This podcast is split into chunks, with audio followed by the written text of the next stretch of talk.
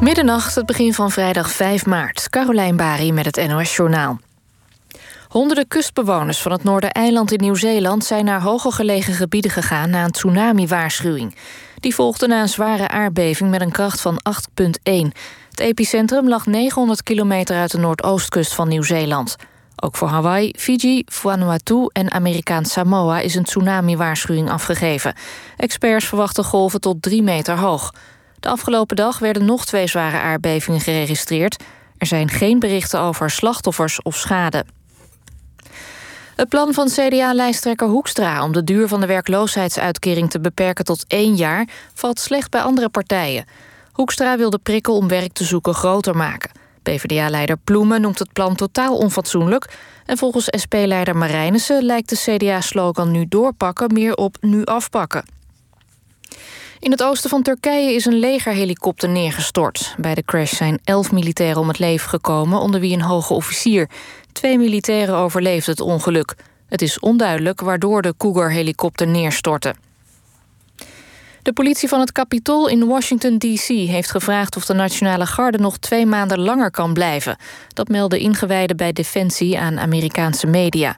De termijn van de 5000 gardisten loopt eind volgende week al af. De beveiliging van het Amerikaanse parlementsgebouw is verder opgeschroefd na aanwijzingen voor een nieuwe bestorming. Het doodschieten van de twee apen die vorig jaar november ontsnapten in dierenpark Amersfoort was de enige optie. Dat concluderen externe onderzoekers. Verdoven zou te veel tijd hebben gekost in de acute noodsituatie die was ontstaan nadat de dieren hun niet goed afgesloten verblijf waren ontvlucht. Volgens de onderzoekers vielen de apen medewerkers aan. Het weer vannacht is het helder met mogelijk enkele graden vorst. Het kan lokaal glad worden. Morgen is het vrij zonnig, met eerst in het zuidoosten... en later op de dag ook elders wolken. Het blijft droog, maar met maximaal 6 graden is het fris. Dit was het NOS Journaal. NPO Radio 1. VPRO. Nooit meer slapen.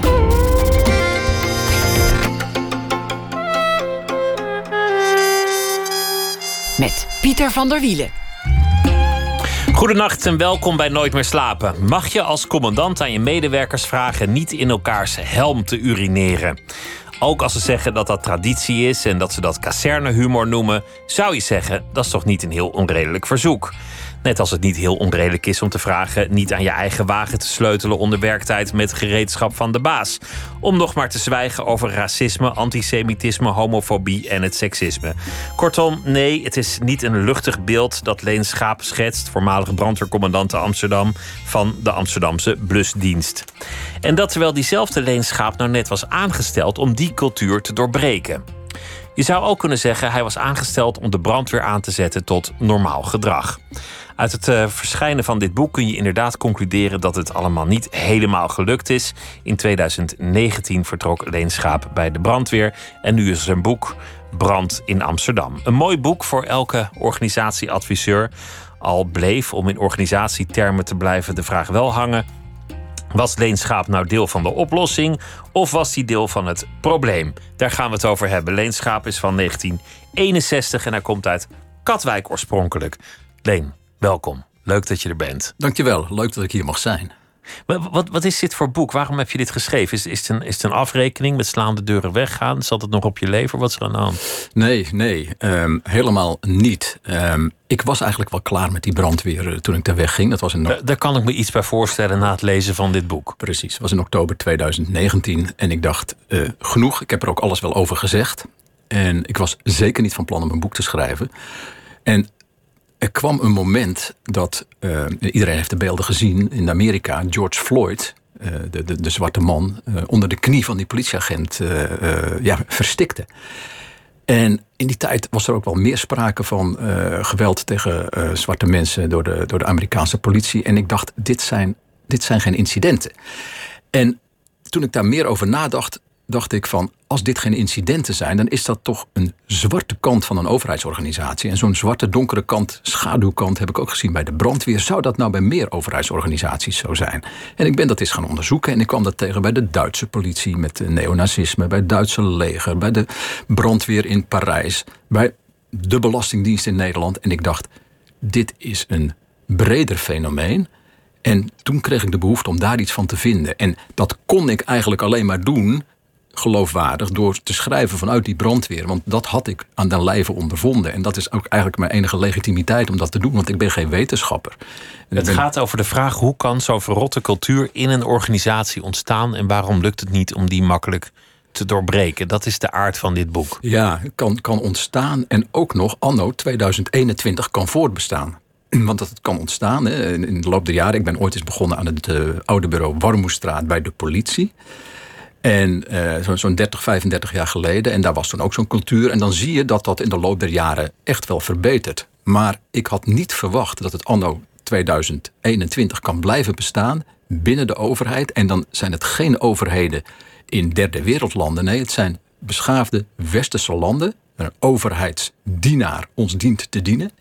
Maar die vertonen soms gedrag van ik denk, dit deugt niet. En daar wilde ik iets over schrijven om mensen en, en niet alleen organisatieadviseurs, hè, zoals u eh, zei, mooi boek voor organisatieadviseurs. Ik wilde het eigenlijk in de breedte mensen laten weten: dit bestaat, wees daarvan bewust.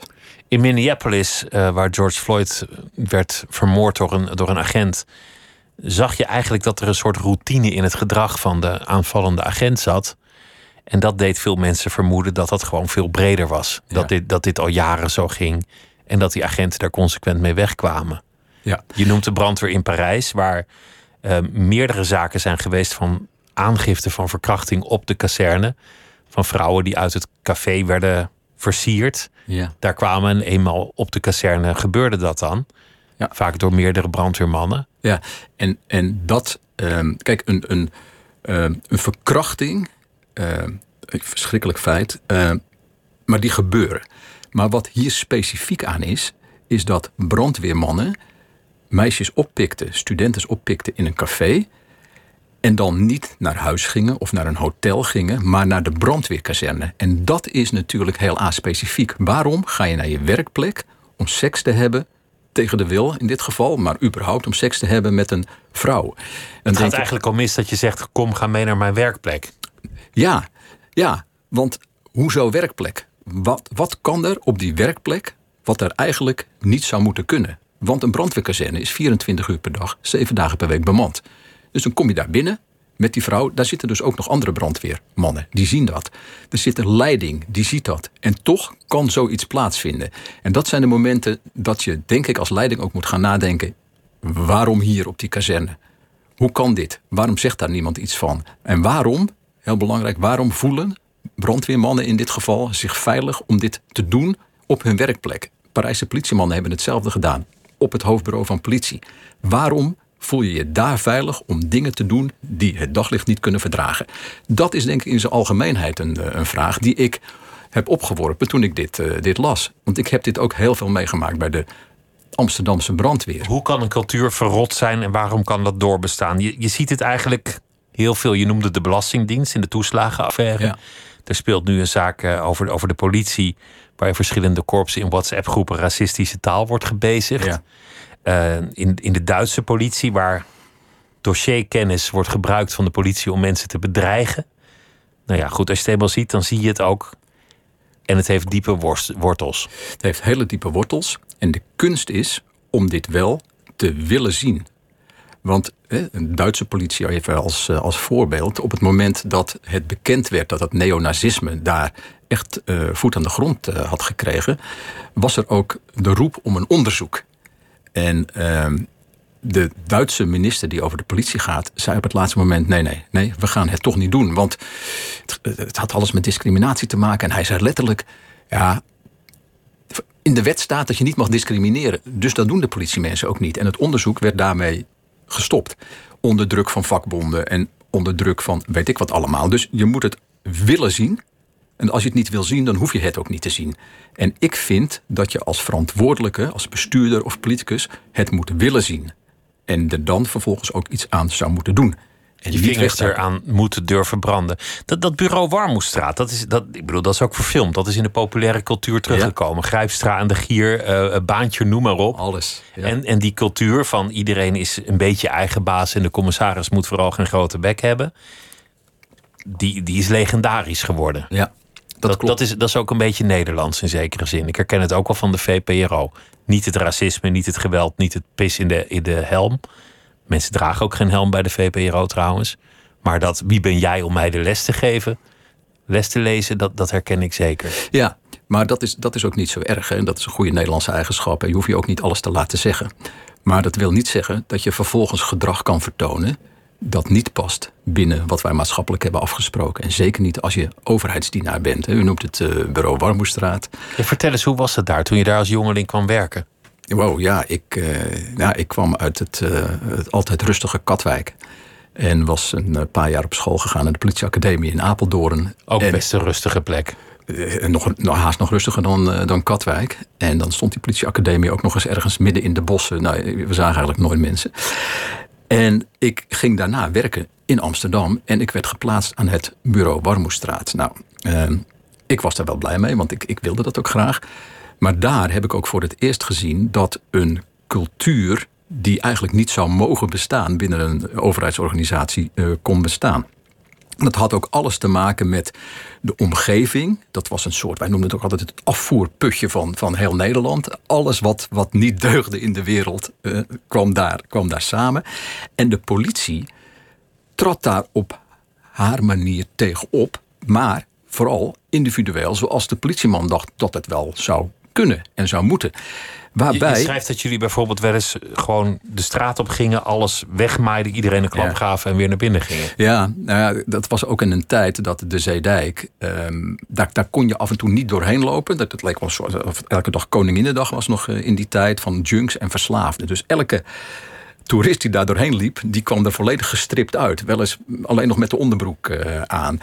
En dan hadden wij een nachtdienst en dan liep die hele zeedijk weer vol dealers en junks. En wij dachten van, oei, wij willen wel een rustige nachtdienst hebben. Laten we even laten merken dat wij in dienst zijn. En dan pakten we de lange wapenstok. En dan uh, ja, gingen we aan het begin van de zeedijk. En dan sloegen we echt die hele zeedijk leeg. Tussen, laten we zeggen, tussen 11 en, uh, en half 12.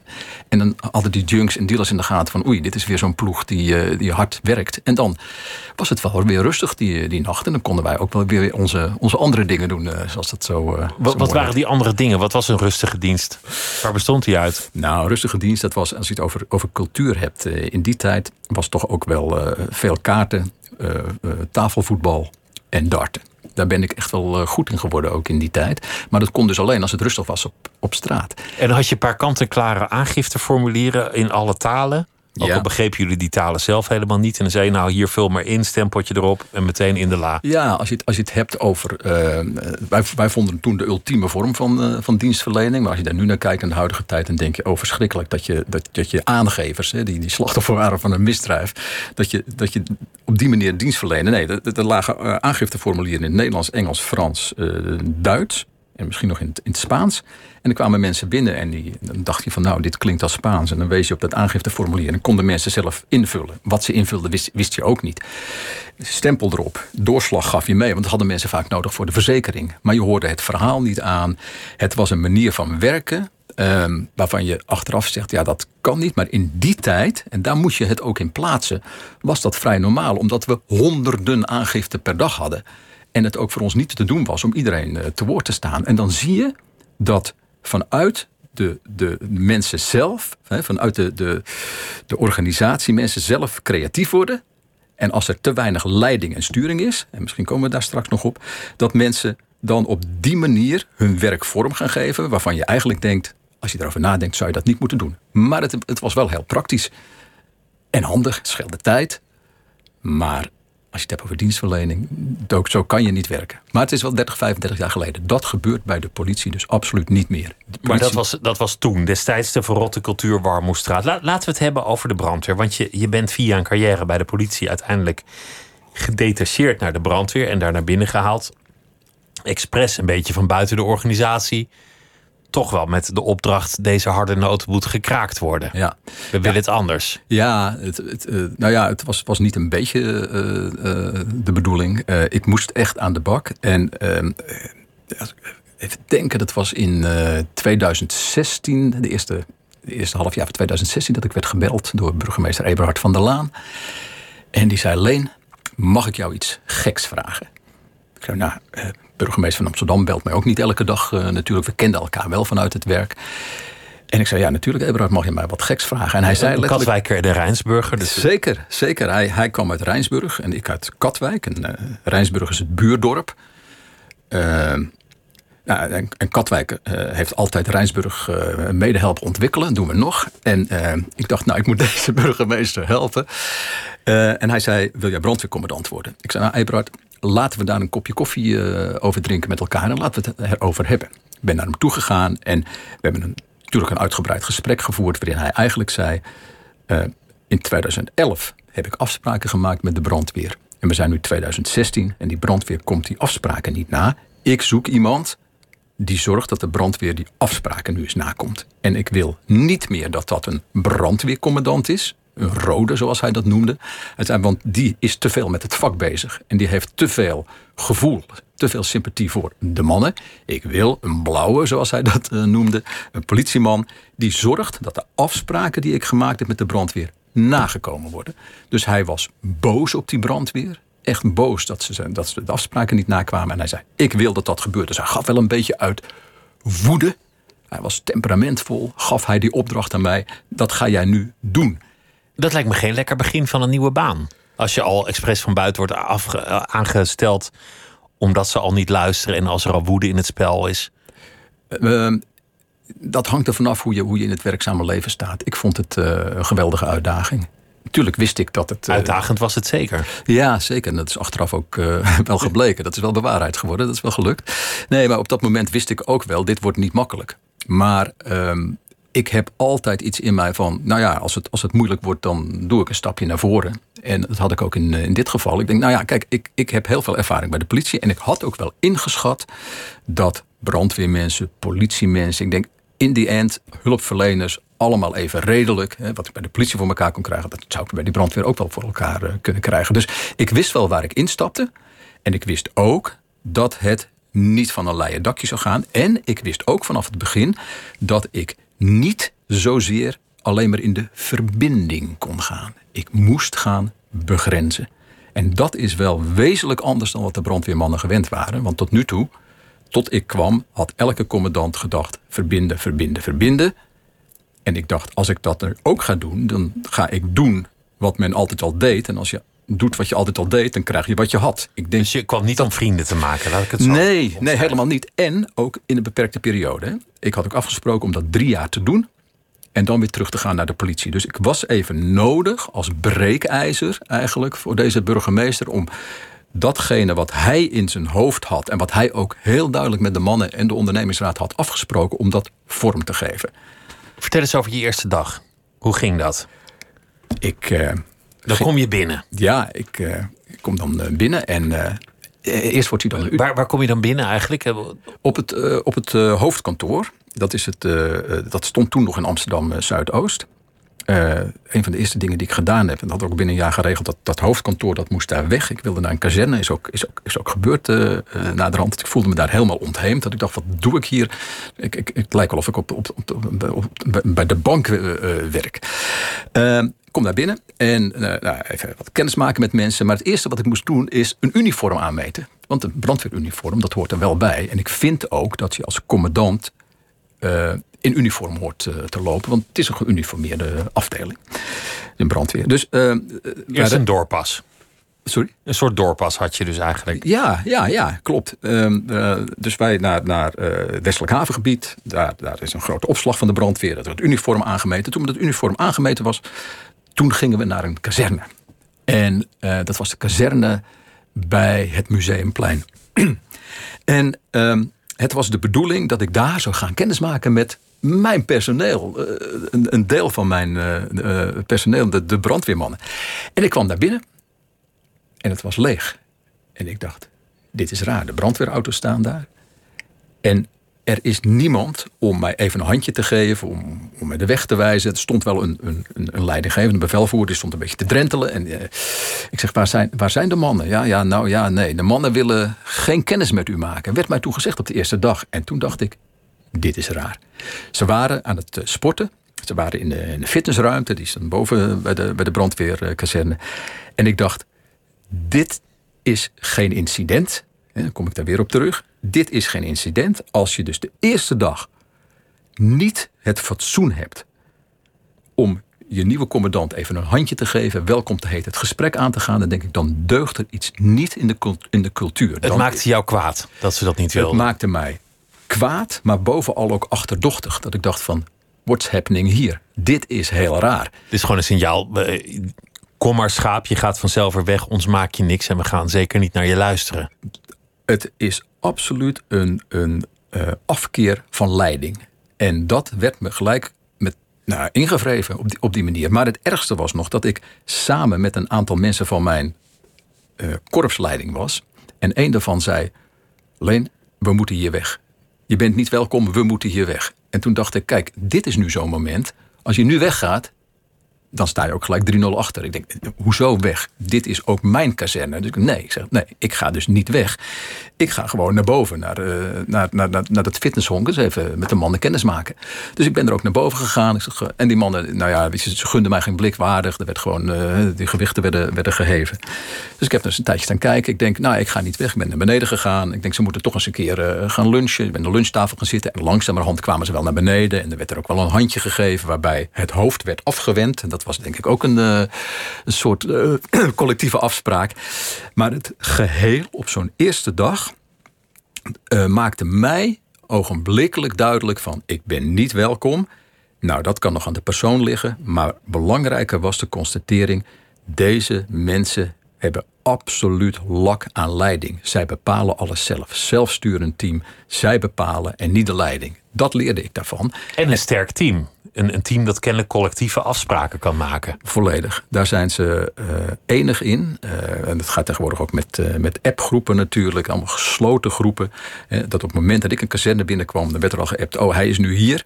En uh, soms, in het begin maakte ik nog de fout, naïef als ik was, om te zeggen: Ik ga nu naar uh, kazerne Anton. Hè, ze hebben allemaal mannennamen die kazerne. Ik ga nu naar kazerne Anton. Maar dat was stom, want dan werd er vanuit de ene kazerne naar Anton gebeld. Hij komt eraan. En dan gingen ze snel weg. Stond ik in een lege kazerne. Nou, dat soort kinderachtige gedrag. Maar daar zit een organisatiegraad in die je niet moet onderschatten.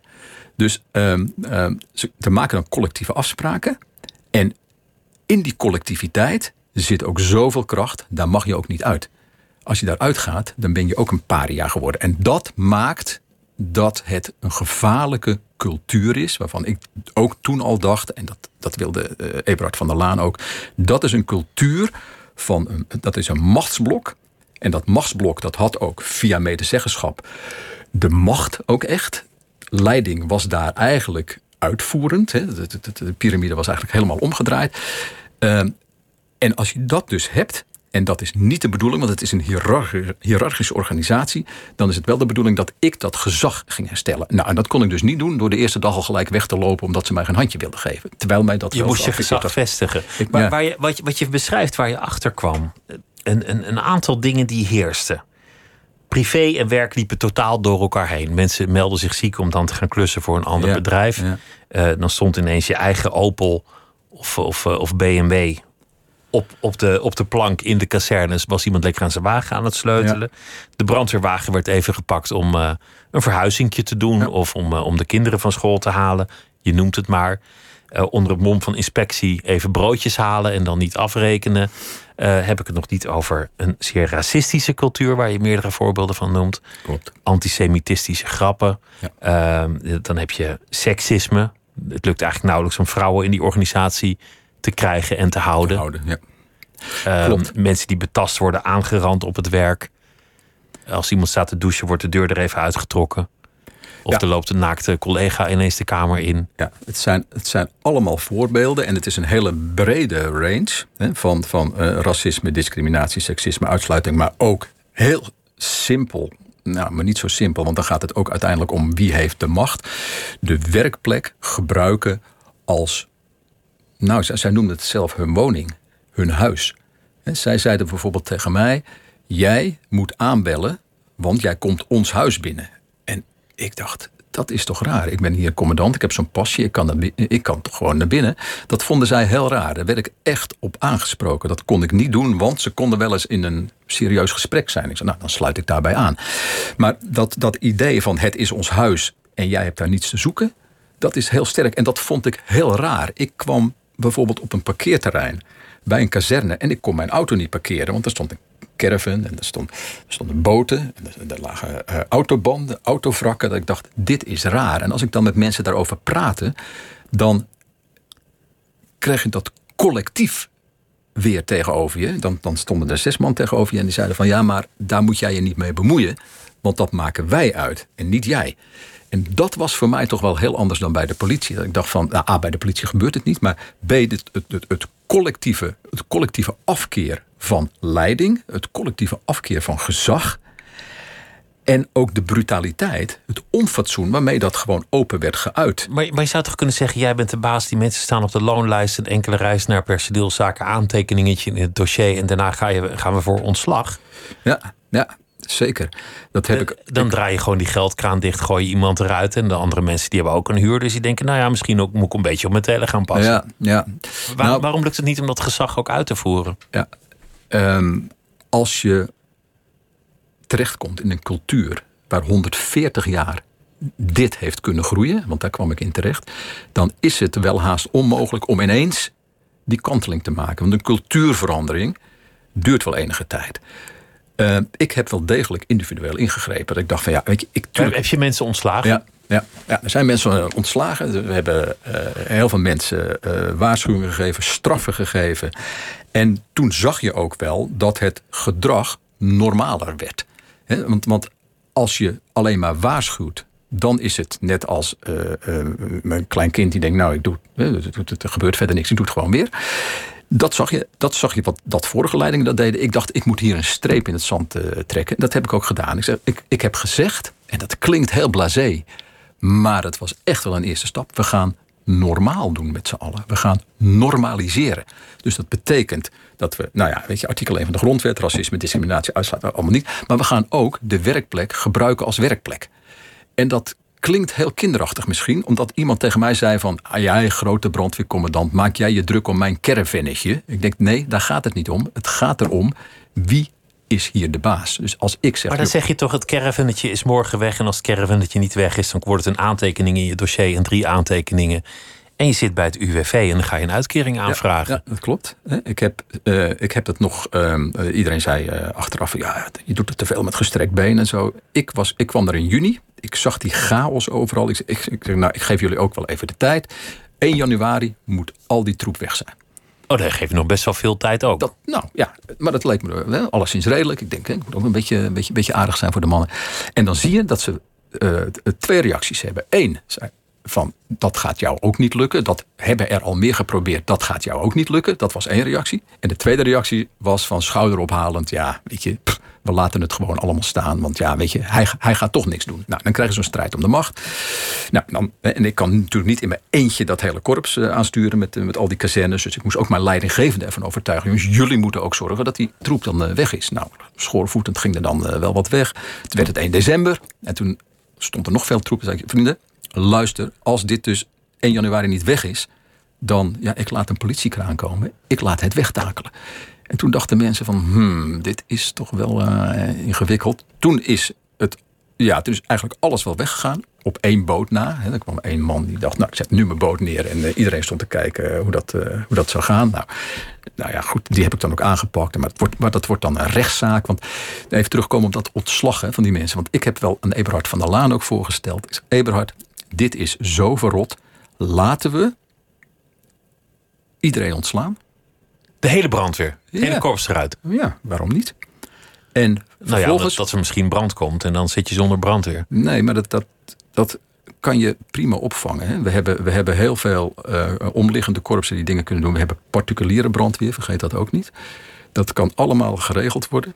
Uh, en dat moet, je moet ook geen jaren duren. Maar dan kan je in een versnelde procedure de goede mensen weer aannemen. De rest kan je, uh, kan je afscheid van nemen.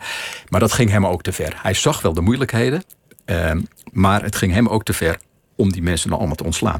Individueel mensen ontslaan is zeker een aantal keren gelukt. Maar ook een heel aantal keren niet. Omdat die bescherming van die ambtenaar in, dit, in, in ons land is wel heel erg groot. Dus de vakbond, de OR en ook gewoon de wettelijke bescherming. Maar ook de wettelijke bescherming, omdat een rechter ook altijd maar kijkt naar hoe functioneerde iemand in het verleden. Nou, iedereen had altijd geweldige beoordelingen bij die brandweer. Amsterdam is de beste brandweer van, uh, van heel Nederland als je naar de beoordelingen kijkt.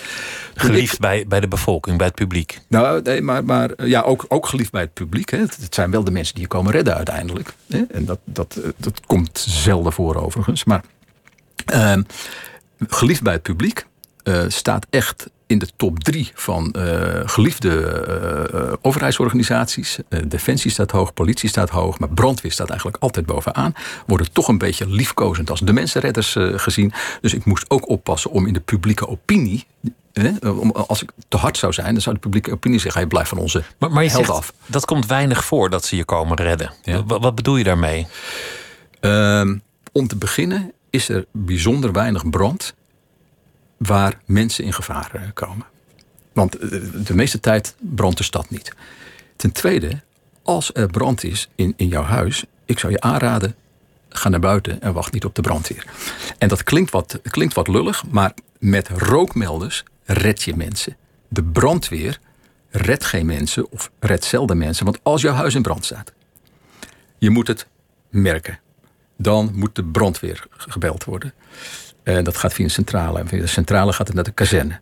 En s'nachts moeten de mannen uit hun bed komen. En dat doen ze allemaal wel, eh, wel redelijk snel. Dan moeten ze in de auto gaan zitten. Moeten ze zich aankleden. En dan komen ze aanrijden. Tegen de tijd dat, jou, dat, jij, dat zij daar zijn en jij zit nog in het huis, ben je echt wel ben je echt wel verbrand. Dus je moet er echt wel, echt wel, echt wel uit. Dus, maar dus, desalniettemin, met, met, met, met, met, uh, met, met je permissie, vind ik toch, het is een ander beroep dan een. Dan, bedoel, je kan zeggen, oké, je hebt een 24 uur dienst of een 8-urige dienst. Maar in een 24 uur dienst kan je zeggen, ja, je werkt effectief maar een uur. Maar in dat uur maken brandweermannen toch dingen mee die normale mensen in een ander beroep liever niet meemaken. Ze zijn toch als eerste op een, plaats van een verkeersongeluk, moeten mensen uit een wagen knippen die er slecht aan toe zijn of misschien wel dood. Ze moeten bij suicides, bij, bij treinongevallen, als iemand voor de trein is gesprongen. Ze moeten brandende huizen in. Ja. Het, het, is in die zin niet, niet zomaar een beroep dat oh, je helemaal met een urenstaatje in kaart kan brengen. Nee, nee, nee, zeker niet. Maar dat geldt ook voor de, voor de politie. Uh, het geldt ook voor de mensen op de ambulance. Wat denk je wat de mensen op de IC's nu allemaal meemaken en, en, en zien? Dus je kiest. Dat wil niet zeggen dat je niet hoeft te gedragen. Probeer nee, precies. Je maar te zeggen. Nou ja, precies. Kijk, ze, ze doen heel goed werk. Uh, maar 1% van hun tijd blussen ze branden en 3% andere hulpverlening. Dus, dus er is niet veel werk voor de brandweer. En, en dan komen we misschien weer even terug op het begin. Hè, dat, dat Ebrard van der Laan zei. Kunnen ze ook nog iets anders doen? Hè? Bijvoorbeeld preventie. Dat is natuurlijk uh, uh, erg belangrijk. En wat ze doen, doen ze dan goed. Maar uh, ik ben ook van het type van niet te veel janken.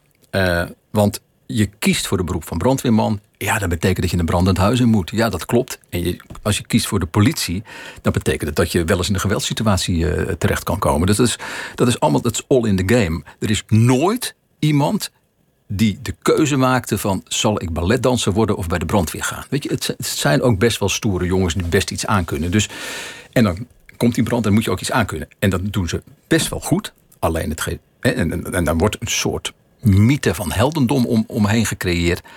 Maar laten we daarvan afgaan. Het is gewoon een beroep. Het is nuttig, het is zinvol. Maar het zijn geen helden. En het geeft zeker niet de permissie om je te gedragen zoals ik aantrof toen ik daar kwam. Je hebt eigenlijk vanaf het, vanaf het begin zo'n beetje uh, publiekelijk gesproken over de problemen die je tegenkwam. heel bewust. Heel bewust. Omdat... waarom was dat bewust? Wat was de strategie daarachter? Ja, de, de, kijk, ik wilde die problemen aanpakken. En dat was ook mijn opdracht. En ik wist dat ik dan niet in de verbinding zou kunnen gaan, alleen maar. Ik wist dat ik zou moeten begrenzen en ik wist dat dat weerstand op zou roepen. Wat ik niet wilde is dat de brandweermannen de publieke opinie zouden gaan bespelen. Want dat kunnen ze namelijk heel goed. Dat hebben ze ook wel bewezen uh, in het verleden, maar ook uh, toen ik daar was. Als ik, zonder dat ik aan de Amsterdamse bevolking of de Nederlandse bevolking had uitgelegd waarom ik dingen zou gaan doen of deed, dan was ik bang dat zij mij voor zouden zijn, die brandweermannen, en de publieke opinie zouden gaan bespelen en zeggen: kijk eens, wij helden, wij die jullie komen redden worden zo door deze commandant uh, gepakt. Dus ik dacht, ik moet eerst de publieke opinie bespelen. Dan uh, kan ik het aanpakken. En dan zou iedereen ook begrijpen wat ik aan het doen was. Dus het was een bewuste keuze om naar buiten te treden. Eén, om mijn uh, strategie uit te leggen. Maar twee, en dat vind ik ook heel belangrijk in, in ons land. Ik vind dat de belastingbetaler, de Amsterdammer die 70 miljoen per jaar betaalt aan die Amsterdamse brandweer, mag weten wat die brandweer doet en wat die brandweer is. Ik vind openheid vind ik erg belangrijk. En maar, maar strategisch, ik kan eigenlijk niet een manier bedenken waarop het helpt dat je in de krant eigenlijk over je eigen medewerkers gaat klagen.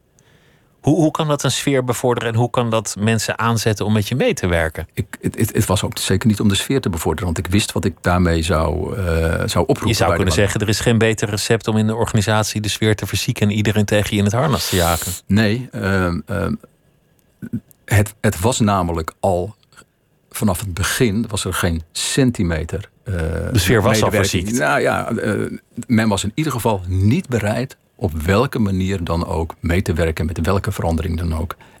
Elke verandering of elke maatregel wordt gezien als een directe aanval en, en heel belangrijk beperking van al die vrijheden die ze zich hebben toegeëigend. Dus er was al helemaal geen medewerking. Ik dacht, en natuurlijk heb ik in het begin ook echt, ik heb met honderden van die mannen gepraat. En gezegd, joh, nou ja, geprobeerd ook te overtuigen. En zeggen, joh, jullie hebben afspraken gemaakt over preventie en, en, en, en, en, oefenen. En, nog andere dingen die je zou kunnen betekenen voor de stad. Waarom doen jullie dat nou niet? Kunnen wij in gezamenlijkheid zeggen, wij gaan dat doen? Nul. Nul, nul, nul. Medewerking. Ik denk, ik moet er wel hard in. Ik moet gaan, gaan forceren. Maar dan moet ik wel eerst uitleggen aan de omgeving waarom ik dat doe. Anders heb ik straks en die brandweer tegen me en de publieke opinie. En dan ben ik sowieso weg. En dat heeft ook wel geholpen, want in de publieke opinie had iedereen zoiets van: nou ja, ja, ja, ja mensen halen hun schouders op. Van, eh, nou ja, eh, we begrijpen het wel waarom je dit gaat doen. En natuurlijk waren de brandweermannen boos. Ontzettend boos. Maar ik heb geen woord gelogen. Ik heb ook nooit gezegd. Want dan, dan, dan zie je hoe zij de publieke opinie gingen bespelen. Ik heb ook nooit gezegd: de brandweer is racistisch of iedereen van de brandweer heeft een hekel aan vrouwen. Ik heb altijd gezegd, het racisme, discriminatie, misogynie, het komt voor bij deze brandweer. Het komt absoluut voor. En maar dat zoals, zoals ik dit boek las, dacht ik eerlijk gezegd, die, die cultuur is door en door verrot. Ja, is het ook. En dat racisme zit, zit wel degelijk heel diep in die organisatie. Ja, het zit, zit heel diep in de organisatie. Maar niet iedere brandweerman is dus racistisch. En dat wil ik ook gezegd hebben. ik heb altijd gezegd, we hebben een goede brandweer. Want ze, ze blussen wel die brand een deel van die organisatie deugt ook, maar een heel deel, heel deel een te groot deel, deugt niet. En, en als je dat alles op een rijtje zet, wat ik net al zei, de hele brede range, in de ergste vorm, dan zit je racisme, discriminatie, maar alles daartussen, maar ook het niet accepteren van leiding.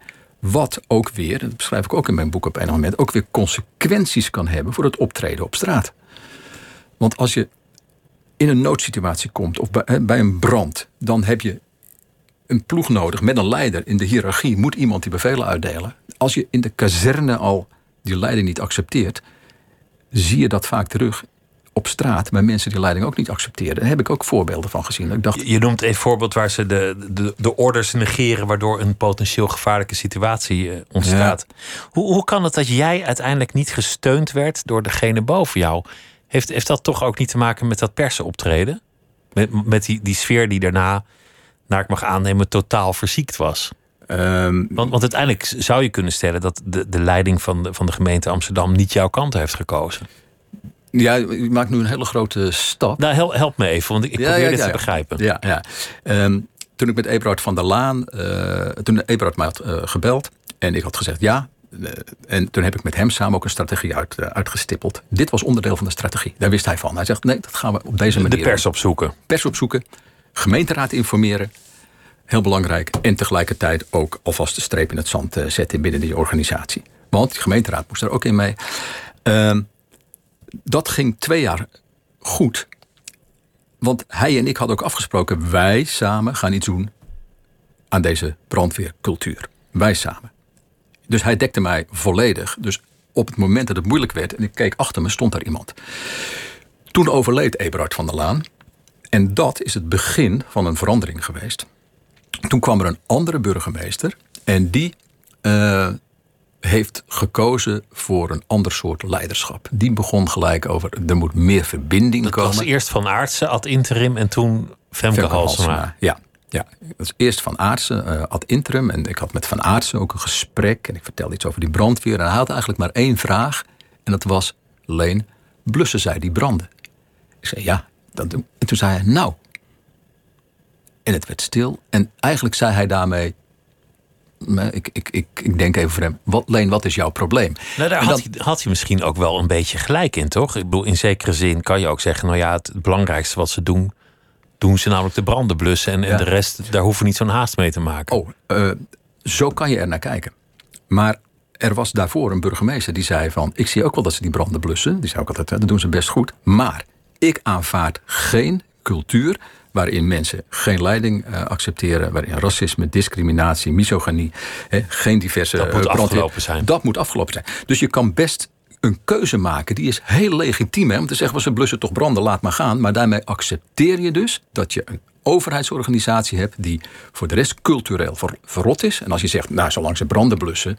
Prima. Hè, De politie in Amerika kan ook zeggen... ja, weet je, er, komt eens een, eh, er gaat eens een keer een, een, een, een, zwarte verdachte dood. Maar ja, zolang die politie al die inbraken oplost... prima, joh. Ik- weet je, maar, was- maar je moet het niet accepteren. Ik was verbaasd, want jij, jij citeert op een zeker punt Femke Halsema... die eigenlijk zoiets zegt... wanneer je die confronteert met een aantal eh, antisemitische opmerkingen... die je bent tegengekomen. En zij zegt, ik kan er wel om lachen. Ehm, ik eh, heb bij haar ehm, vanaf het eerste moment heel veel sympathie gevoeld voor de brandweermannen. Zij zei tegen mij: eh, Ja, alleen, het zijn, in die end zijn het allemaal lieve mannen. En op het moment dat ik dat hoorde, dan, dan, dan intuïtief voel je al van: oké, dit gaat dus niet goed. Want je kan alles van die brandweermannen zeggen. Hè. Dus, ze, kunnen- ze zijn vakmensen, ze zijn moedig. of moedig of, of, of kordaat. Maar lief, dat was verre van dat. Dus, ehm, en, en een van de dingen die zij wel heel erg op prijs kon stellen, was de humor van de, van de mannen. En die mannen hebben een soort Amsterdamse humor. En, en ik, soms moest ik ook wel een beetje lachen. Maar in die end, zodra het over eh, of het racistisch, eh, racistische grapjes ging, of, of van die hele grove vrouwengrappen, dan kan je zeggen dat is Amsterdamse humor. Maar als je daar slachtoffer van bent, als je daar dus tussen werkt, dan denk ik, dit past niet binnen een overheidsorganisatie. maar, maar zei mevrouw Halsema concreet... ik vind dit soort grappen leuk? Of zei ze in het algemeen hou ik van Amsterdamse humor? Hoe, hoe, hoe was die situatie? Want ik kreeg het beeld dat zij zei... Ik, een, af en toe een grap over Joden vind ik leuk. Dat zei ze letterlijk, ja. Ja, grappen over Joodse mensen zijn soms ook leuk. Want ik zei, ehm mevrouw Halsema, u en ik eh, verschillen heel erg van mening over wat is nu erg en wat is niet erg. Ik vind eh, racistische grapjes vind ik heel erg. En in die end zei ze, ja, dat vind ik ook wel. Maar hè, wees daar nou niet zo scherp op, want soms zijn grapjes over Joodse mensen ook leuk. Zij zag dat allemaal wat lichter en ik zat daar wat zwaarder in. Ik vind dat als je cultuur verrot is, moet je juist begrenzen, ook in dit soort zogenaamde Amsterdamse humor. Omdat er ook mensen weg zijn gegaan uit het korps, weggepest. Omdat er ook eh, zelfmoorden zijn geweest binnen het brandweerkorps. Een aantal. Ja. Die misschien, ja, dat weet je nooit helemaal, maar misschien wel iets daarmee te maken hebben gehad. Dat, nou ja, die, die geruchten duiken elke keer eh, weer op. Ehm, evident is dat een cultuur van pesten binnen deze brandweer er eentje is die absoluut bestaat en ook slachtoffers maakt. En in het ja, gunstigste geval zou je kunnen zeggen: kiezen mensen eieren voor hun geld en gaan gewoon weg. Ehm, en het is pesten niet alleen op, op, op, op huidskleur, maar het, is, eh, het kan zijn op, eh, als je een bril op hebt of als je een hoge stem hebt. Eh, ik heb met mensen gesproken die werden zoveel gepest. En dat is dan, hè, en misschien kunnen we, dat hebben we nog niet besproken, ehm, binnen een 24 uur dienst. Dus als je 24 uur lang op zo'n kazerne zit, met elkaar.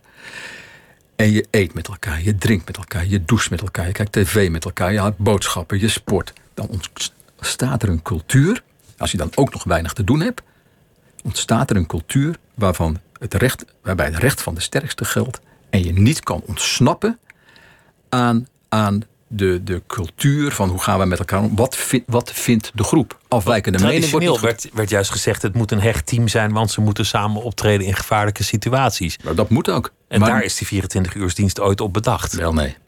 Nee hoor.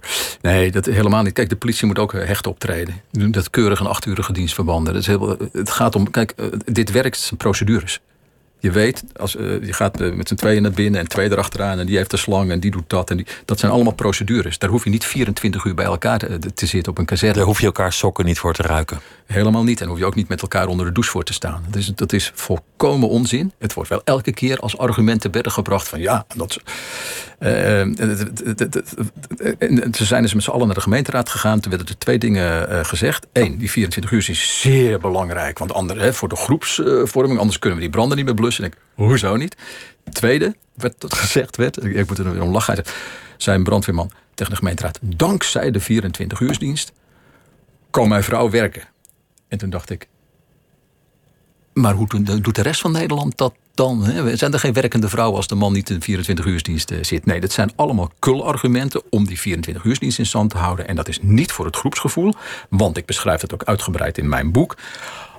Als ze met verlof moeten of op vakantie moeten, dan wordt er geruild en gedaan. Dan is die, dan is die, is die groep in die 24 Dan uur dienst varieert die groep Ja, ook- joh, ook- dat- ook wel natuurlijk, want dan is het individuele belang Hoe, hoe, was het om, hoe was het om te verliezen? Het moment dat, dat je eigenlijk merkt dat je die steun niet hebt en dat ze je gewoon laten vallen. En dat ze zeggen, nou, conflict, meneer Schaap moet maar gaan. Ja, nou, En Femke Halsema was daar één van. Die was ook wel opgelucht toen je weg was, geloof ik. ja dat, dat kan ik me heel goed eh, voorstellen. Nou, dat heeft ze ook gezegd. Ja, ja, nee, maar dat snap ik wel in, in, eh, in haar geval. Ik, ik zal best eh, een lastige commandant zijn geweest. Alleen ik was wel in mijn ogen met de goede dingen bezig. Maar je, je hebt een enorme strijd geleverd. Ik heb en, ja. En uiteindelijk krijg je gewoon niet de dekking van de leiding. En die hele Nee. cultuur blijft daardoor bestaan. Ja. Je hebt gewoon verloren. Nee, ik heb, ik heb verloren. In die end heb ik gewoon verloren. En dan is het niet erg dat ik verloren heb. De brandweer heeft verloren en de stad Amsterdam heeft verloren. Dat vind ik jammer, want ik heb gestreden niet voor mezelf. Eh, ik heb gestreden voor een betere brandweer voor de stad Amsterdam. En die strijd heb ik verloren en dat vind ik jammerlijk. En die heb ik verloren omdat niet eh, de zes burgemeesters die erover gaan van mij af wilden. Maar er was er één die van mij af wilde. En vijf anderen wilden dat niet. Want die hadden kort voor de komst van eh, mevrouw Halsema mijn contract nog verlengd voor drie jaar. Dus het is puur. eh, mevrouw Halsema die zei: Ik wil dit anders. Dat is overigens haar goed recht. Ik vind het een verkeerde keuze. Eh, maar het is haar werk om, om een keuze te maken daarin, uiteindelijk. Ja, ja, ja. Maar, maar de vraag waar we begonnen was: hoe verander je een verrotte cultuur? Hoe doorbreek je een omerta binnen een, een Ja. vervuilde organisatie? Ja, ja. Daar zijn we eigenlijk nog niet helemaal achter gekomen in dit gesprek. Nee, nee, en dat, dat is denk ik de belangrijkste vraag. En dat is ook waar mijn, eh, waar mijn boek ook over, eh, over gaat. Want hè, we, we, we, gaan, we hebben veel gepraat over de brandweer en de incidenten. En ik begrijp dat dat er ook altijd wel, wel uitspringt. Maar heel belangrijk is dat als er een verrotte cultuur is, een rotte cultuur is, dan moet je een leiding hebben die het wil zien. Want als je wil zien, dan kan je er ook iets aan doen. Maar iedere, niet iedere leiding kan het ook. Want het is best heel moeilijk om, hè, ik heb dat meegemaakt, ik heb dat aan de lijf ondervonden, een cultuur die al 140 jaar eh, bestaat, om dat te, te veranderen. Want dan kan je soms het beste als leidinggevende een beetje achterover zitten en denken, ja, mijn lijf geen Polonaise. Laat maar gaan, die strijd ga ik niet aan. Ik, ik, wil, ik wil er niks aan doen. Hè? Dus je moet het willen zien, je moet het kunnen zien, je moet iets willen doen en vervolgens je moet het ook kunnen. Want daar begin je mee, je hebt moedig leiderschap nodig. Dat is één. Je hebt een leid- leiderschap nodig die zegt van als het moeilijk wordt, doen wij een stap naar voren.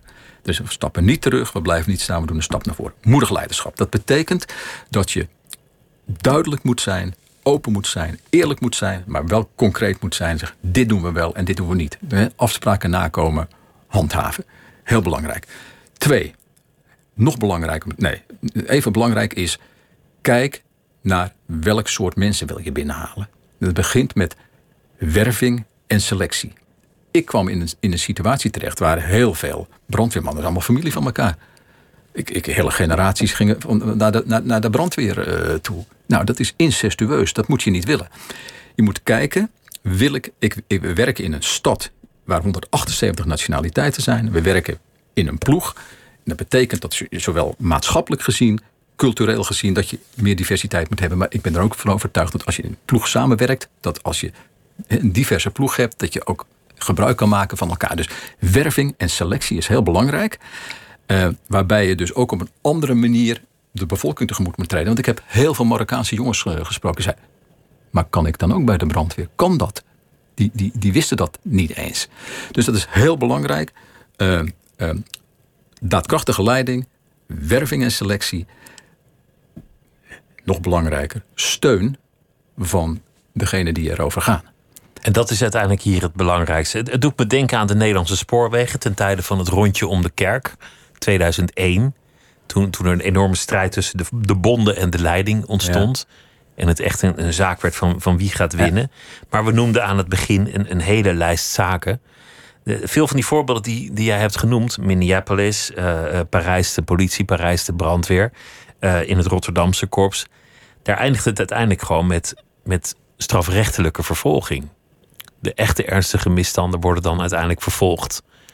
En dat, dat moet dan maar de manier zijn om de organisatie op te schonen. Ja, ja, ja dat, kijk, als, als er echt strafbare feiten worden gepleegd, hè, dan kan je ook inderdaad uh, aangifte doen bij de politie en dan moet dat ook uh, vervolgd worden. Maar als je in een, in een 24-uurs cultuur werkt, waar ook een eigenlijk een, een omerta, het woord viel al, bij, de, bij de brandweer noemen ze het een biascode, is waar niemand ooit iets zegt niemand ooit iets heeft gezien, komt er ook nauwelijks iets naar buiten. En als er al iets naar buiten komt, dan wordt er nooit gezegd van oeh, dit is ernstig. Dan wordt er gezegd, wie heeft het gezegd? Dan gaan ze op zoek naar de klokkenluider. Je, ziet, je zag datzelfde mechanisme bij de Belastingdienst.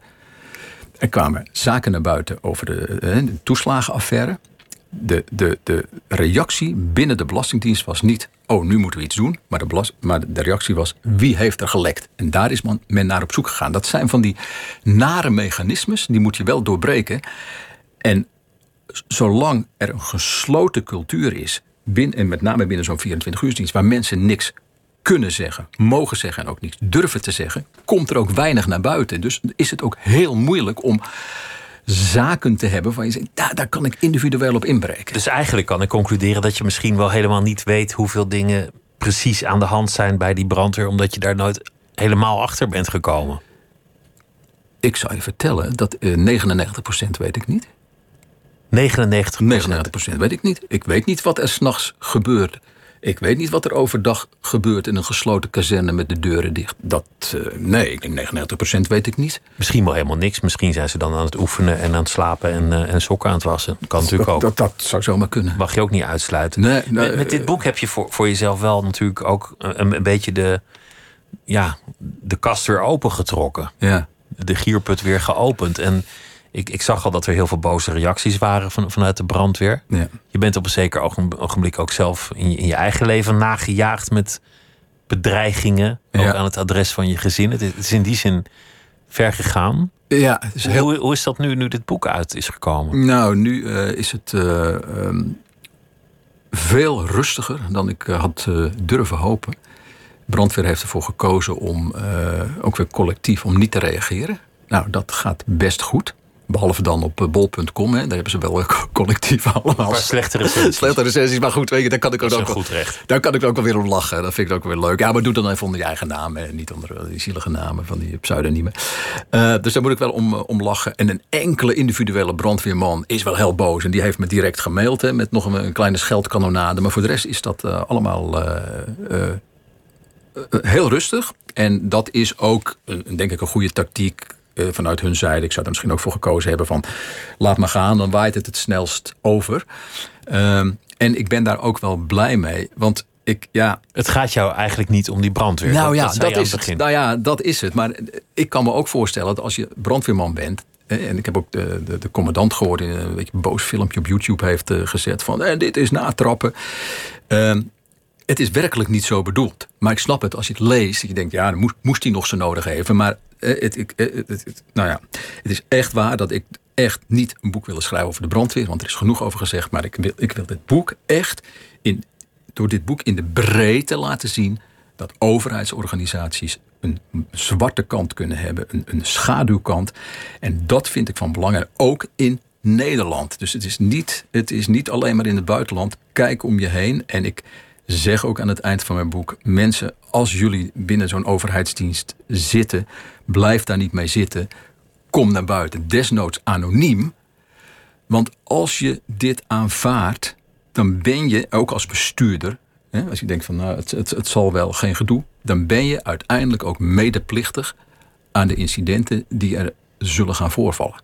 En het is voorspelbaar dat in, in organisaties met een verrotte cultuur, en of dat nou bij de Belastingdienst is of bij de uh, brandweer of misschien bij de Parijse, uh, Parijse brandweer, dat als je dit niet aanpakt, dat het een kwestie van tijd is voordat er weer incidenten zijn waar slachtoffers ook weer kunnen vallen. En daarom vind ik het zo van belang om in ieder geval de publieke opinie of mensen te laten beseffen. Vraag om die transparantie. Dit, dit, bestaat dus. Dus daarom benadrukken is dit boek geen, niet voor organisatieadviseurs. En ik ga geen reclame zitten maken voor mijn eigen boek. Maar het is in de breedte voor mensen van lees dat er een schaduwkant, een zwarte kant kan zitten bij overheidsorganisaties de dienaren van het volk. Laat die ambtenaren dienen. zij worden betaald door ons. Laten ze ook doen wat wij van hen verlangen. En die zwarte kant, die moet je echt doorbreken. Je bent weer terug bij de politie. Ja. Wat, wat doe je daar? Uh, ik ben. Uh, de, de, politie is een nationale politie uh, geworden. En ik werk voor de korpsleiding. Die korpsleiding zit in Den Haag. En ik zit daar in een ondersteunende dienst, noemen we staf. Ik werk bij de staf van de korpsleiding. De ondersteuning. En wat, wat doet de staf van de korpsleiding van de, van de ondersteuning eigenlijk? Uh, ondersteunen. Oh ja. Ja, nou, dat, dat klinkt goed. Ja, goed hè. Ja, ieder, iedere, iedere leiding heeft ondersteuning nodig. Er zijn altijd moeilijke dossiers en dan uh, wordt er een advies gevraagd en dan. Uh, zo. Zoiets. Zoiets. Ja. Is, is dat, ja, in, in je werkend leven, je moet, je moet het ook maar willen om een strijd aan te gaan. Ja op persoonlijk vlak, als ja, je komt op zo'n zo'n plek, ze moeten je niet. Je, je hebt eigenlijk alleen maar jarenlang gevochten tegen alles en iedereen. Je merkt gewoon dat, dat er geen gat in te krijgen is. Er valt eigenlijk ook niks aan te frikken, niks aan te bewegen. Je wordt uiteindelijk ook in de steek gelaten door de mensen die achter je moeten staan. Ja.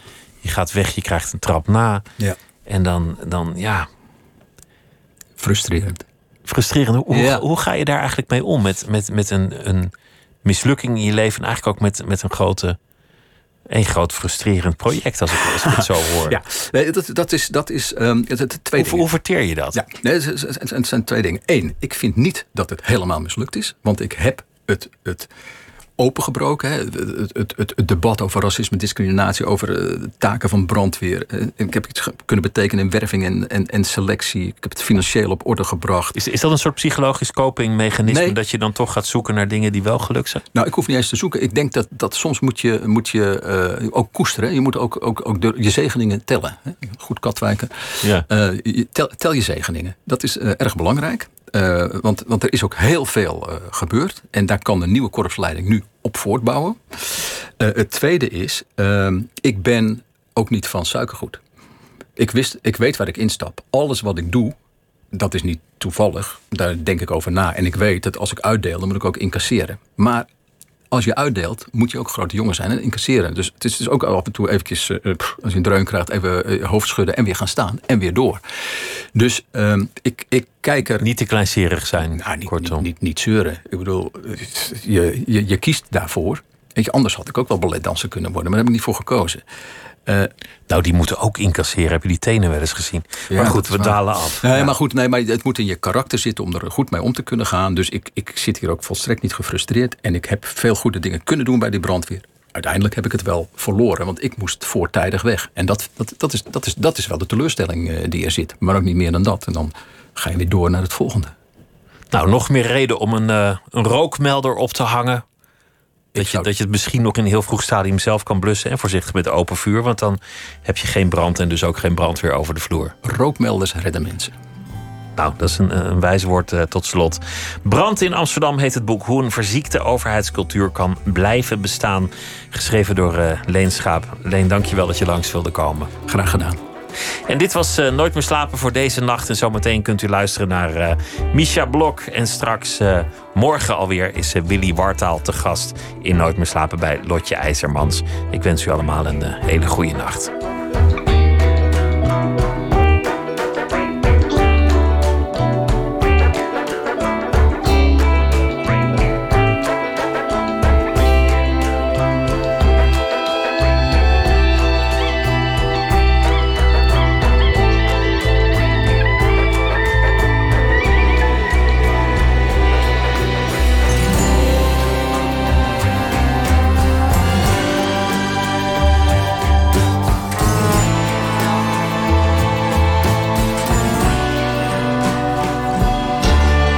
Radio 1.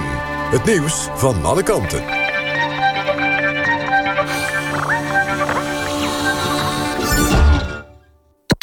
NPO Radio 1.